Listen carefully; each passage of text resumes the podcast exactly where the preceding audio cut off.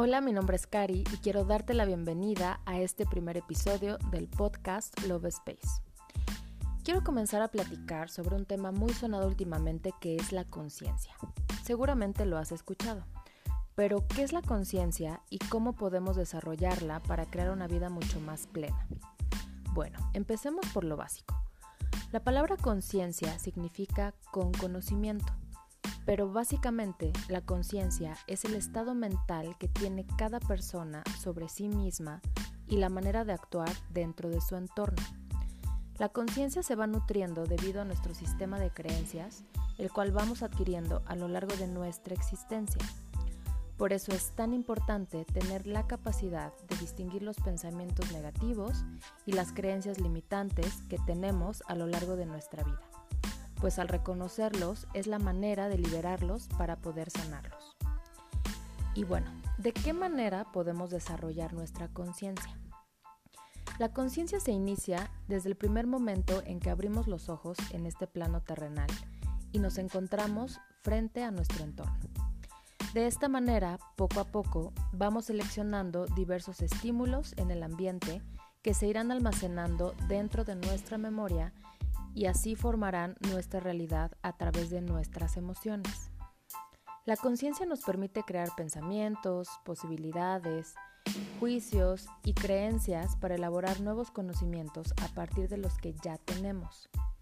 La conciencia es como nuestra voz interior, la cual va formando pensamientos en torno a nuestra realidad. Es importante aprender a manejar nuestras emociones de forma objetiva para que de esta manera aprendamos a actuar positivamente dentro de las situaciones que se presenten en nuestra vida. Sin duda, el desarrollar cada día nuestra conciencia nos aportará mejores resultados, tanto con nosotros mismos como con la relación en todo nuestro entorno. Es importante mostrarnos en la vida sin máscaras, pues cuántas veces debido a las malas experiencias nos vamos cubriendo, nos protegemos y por miedo vamos evadiendo nuestras emociones y sentimientos. Por lo tanto, es importante conocernos y aceptarnos tal y como somos. Un tip muy importante que te puedo compartir es aprender a estar en el momento presente.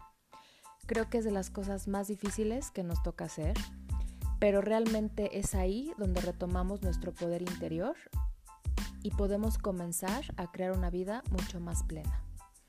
¿Qué pasa cuando estamos enfocados en las experiencias del pasado o en la preocupación del futuro? Bueno, pues lo único que estamos provocando es que entramos en un estado de ansiedad, desperdiciando la oportunidad de crear una realidad completamente diferente.